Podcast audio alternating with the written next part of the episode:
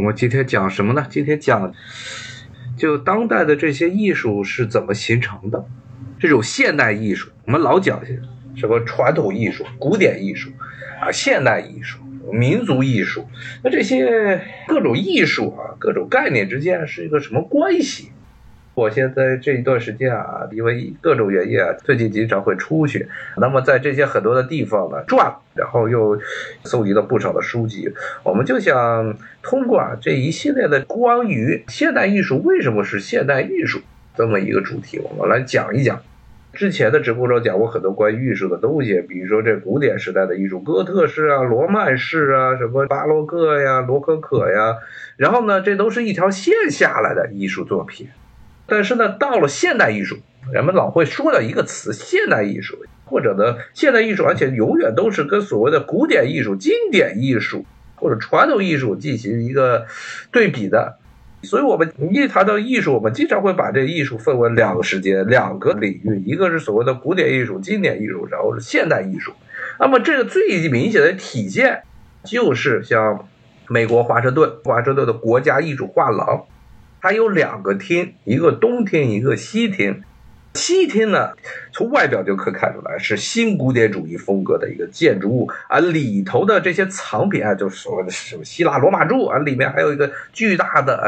古罗马的这万神殿的一个复制品，一个山寨品。那么里面的藏品呢，也是从这个中世纪时代，欧洲中世纪时代的哥特式艺术啊，然后一直延续下来，这么一条时间线延续下来。哥特式艺术包括少量的可能罗曼式艺术，然后文艺复兴，然后什么巴洛克，什么罗可可啊，然后到了十九世纪的啊新古典主义啊、浪漫主义啊这些什么现实主义，然后印象派、后印象派啊，一条线下来。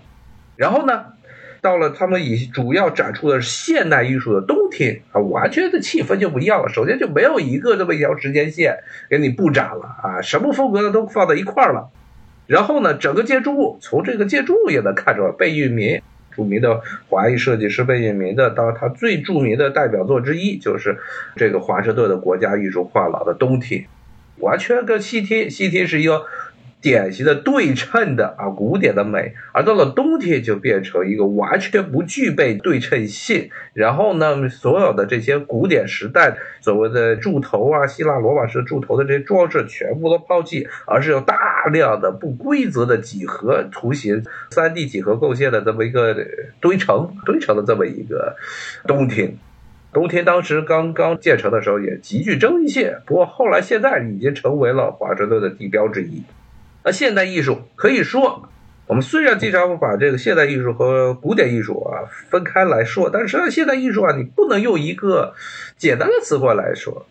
什么是现代艺术？因为现代艺术很大程度上就是跟着古典艺术，相对于古典艺术来说的，它自己不具备一个统一的特性。因为这现代艺术到了二十世纪的时候的这些现代艺术流派太多。从这个后印象派之后啊，就出来了，比如说像纽约的现代艺术博物馆啊，它也是从后现代派啊，塞尚那时候开始谈起的。之后呢，就乱七八糟各种流派啊，什么马蒂斯的那些野兽啊，什么立体派呀，什么达达派呀，稀里哗啦一大堆啊，就出来了。可以说，现代艺术的两个很大的特点，一个是国际化，国际化可以说是比那个。古典时代要更加国际化啊，很多的这些艺术品，比如说像立体派，立体派咱们最著名的代表人物，早期立体派的代表人物，比如说毕加索同志。那么这虽然起源地是在法国，但是呢，你在世界各地都能看见他的一些痕迹啊，在北美、在美国，甚至在南美、拉美地区，在非洲都有这个立体派的一些这个印象。那这是在另外一个方面呢，这种所谓的现代艺术，它是同时又具有很强烈的这个地区性、区域性，一个是区域性，一个是国际性，还有一个是多重性。那么这个多重性就很多流派同时出现。同时发展，最后发展的不同样子。然后呢，他们很多的流派呢，由于也是那个能够影响到世界各地。然后呢，同时呢，它虽然有国际性，还有一个是地区性，好多地方都有自己独特的、特殊的一些符号你看他的这装饰艺术啊，还是这种绘画艺术啊，经常在十九、二十世纪的这些现代艺术中有很明显、非常鲜明的本地区的民族特征。本地区的民族特征啊，比如说，你要是看见一个符号上啊，你看见一个作品上有那么一只北极熊，有只北极熊，那十有八九不是俄国就是北欧地区，加拿大也偶尔也会有北极熊。你要上面看见齿轮。齿轮和这个农机这些东西啊，要不是啊，要不是这个社会主义国家啊，要不呢是这个美国。美国 要注意啊，其实美国在二十世纪初的时候，大量的作品是关于农业和工业的。所以美国是一个全世界当时是全世界最大的工业国，同时也全世界最大的农业国。所以呢，其实来说，现代艺术，所以我们老讲现代艺术，现代艺术，那现代艺术并不是一个能用一句话。解释清楚的东西，但更多的呢是讲现代艺术的反例啊，那就是这古典艺术。所以呢，现代艺术不是一个明确的概念。那我们是什么时候开始出现？呃，叫何以现代呢？看这个，前不久央视和故宫一起合办了这么一个博物展览，叫何以中国。讲的是从中国新石器时代的文物啊，一直到后面的什么青铜器啊、瓷器啊，这么一条线，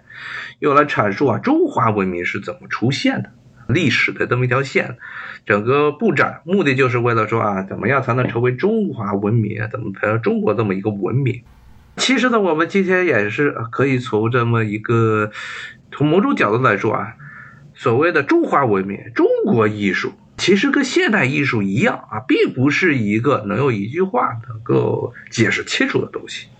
很多的时候呢，我们所谓强调的是中国艺术，比如说它这个展览的名字就叫“何以中国”。什么是使得我们生活的这个文明是中国文明？这其实是很大程度上，你要是要解释什么叫中国，解释这个符号，更多的时候不是用一句话来解释，而是用呢怎么样和别的文明来进行对比。中国和日本有什么不同？中国和朝鲜有什么不同？中国和西方艺术有什么不同？西方文明的那些文物有什么不同？这个现代艺术其实也很大程度的是为了和古典艺术、传统的艺术来进行一个决裂。所以呢，从某种角度来说啊，这个古典艺术和现代艺术的这种两分法，这种二元化。和咱们现在中国经常我们提到嘴边的这种中国艺术和西方艺术这种二元对立，其实是或者中国文明和西方文明，比如现在啊，尤其是这几年，比如中美的这种贸易战呢啊，包括现在欧洲那块也现在也有些政治方面的、经济方面的争端啊。我们老讲的是中国和西方，什么是西方？相对于中国而言，什么是中国？相对于西方而言？什么是古典？相对于现代而言，现代相对于古典而言，这实际上很多时候啊，是一种概念的形成啊，很大程度上是随着我们现在的人的一些需求，并不是它是一个真正有一个能够完全定义下来的这么一个概念。很多时候是根据我们现在的一些政治需求、经济需求，我们要强调我们是一个中国文明。我们要强调，我们现在是一个什么样一个国家？我们要强调，我们现在是一个现代文明，我们的艺术是现代艺术。我们要拥抱的是什么样的这么一个现代的一些国家的一个基本准则？你看，这个我们的政治教材也老讲，怎么样从一个传统的什么中世纪的封建的农业社会转变成一个现代化的工业社会？什么是现代化？可能脑子里想的、啊想象的什么，这工业化就完了。但实际上，工业化只是现代化的一个很少的一部分。它有很多东西，甚至呢，东西太多，以至于你没有办法用很简单的说什么叫现代。所谓的现代，就是和以前的那种生活对比的。所谓的中国，就是与非中国的啊那些国家来对比的。这是一种典型的二元的、二元对立的这么一种叙事观、叙史观。还有对概念的这么一种二元分割、二元切割。那么这个概念，这种二元论的概念啊，更多的是来自西方。西方的最早的一种二元论啊，我们这个中国老讲，像鲁迅说过嘛，中国人喜欢折中，一般不讲这个二元对立。但是这种二元对立是在西方的我传统文明中啊，这时候得讲西方文明的传统之中啊是非常鲜明的。比如基督教啊，它虽然是个一神教。但是它存在的这种所谓的这恶魔的概念、地狱的概念，虽然恶魔并不能称之为神，但这是人。当你不坚守和上帝履下的契约之后，就会被恶魔诱惑，然后就下了地狱，就到了一个恶的那个境界。它虽然不是一个纯粹的善神和一个恶神的对立，但是是一种善和恶的秩序与混乱的这么一个对立。比如说大家玩的很多的这些游戏，什么这个秩序和混沌永远是对立的，然后呢，善良和邪恶永远是对立的，甚至还出现了一个著名的九宫格。这个要玩一些很多的西方的这个角色扮演游戏啊，什么守序秩序、守序善良啊，什么绝对中立啊、中立邪恶呀，它其实本质反映的是什么？是这种二元论的对立。二元论在整个这种我们现在统称的这种西方的西方的这些叙事观中是非常普遍存在的。那么转到艺术这个方面啊，现代艺术和所谓的古典艺术的这种对立。是从什么时候出现的？我们为什么要管现代的这些东西叫现代艺术？在这个美国华盛顿的国家博物馆，就专门的刻意的要把现代艺术和古代的艺术之前的那种古典艺术割裂开。那这个割裂的时间点是在什么时候啊？就是在十九世纪后半叶。后半叶出现了什么事情？十九世纪后半叶，知道工业革命，我们要按照。中国的这种历史叙述观就说的是带来了现代化，依次是工业革命是十八世纪后半叶到十九世纪初，二次工业革命十九世纪中叶到十九世纪后半叶。这次大规模的这工业革命之后，出现了什么情况？就城市化、工业化，大量的这些农民进入城市，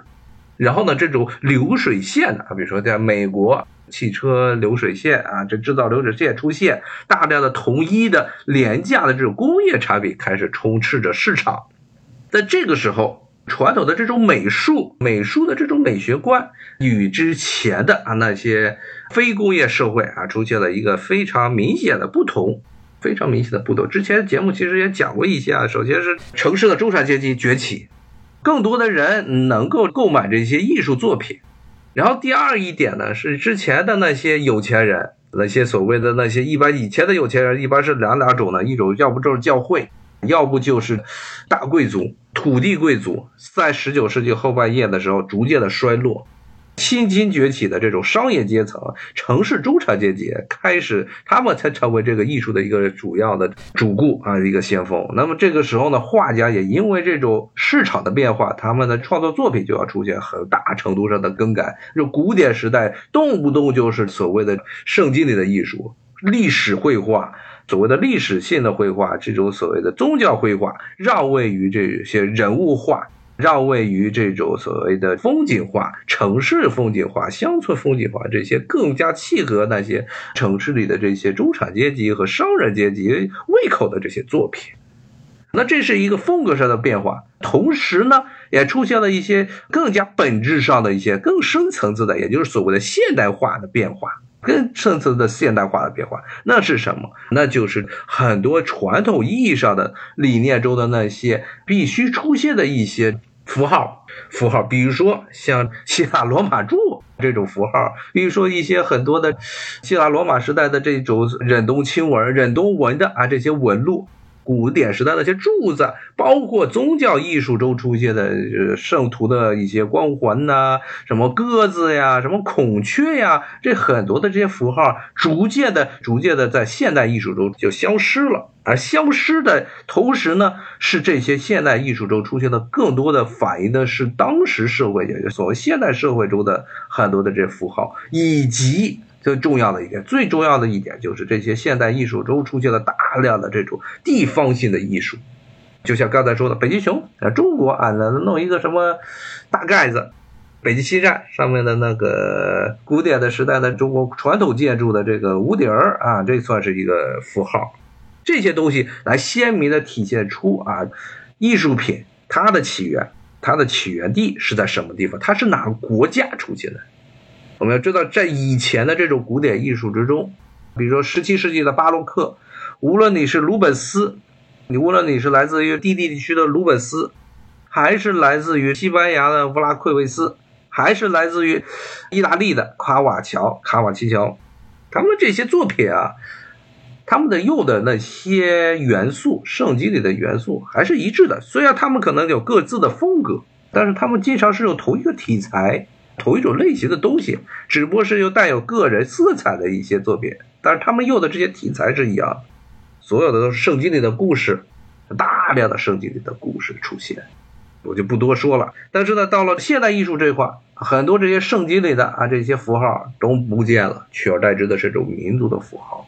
为什么会变成这样？因为那种普世的、普世的这种所谓的宗教的这种普世观，这种当时在十九世纪之前的人们对于这个世界、西方世界的这些国家对于世界这种认识啊，来自于就所谓普世的教会。统治之下的这个芸芸大众，逐渐的被一个新的概念所取代。什么概念呢？就是民族主义。当然，这从所谓的教会统治的神权政治过渡到民族主义之间，还存在着一个所谓封建君主专制的这么一个环节。但这个环节在欧洲的历史非常短，从这个文艺复兴、宗教改革之后到十九世纪之前，很短的这么一段时间，三百年。然后呢，欧洲这种封建君主专制制就崩溃了。因为它无法解决一个很核心的问题，那就是你取消了，当你这些封建君主剥夺了对基督教，特别是天主教会忽悠人的权利之后，你自己无法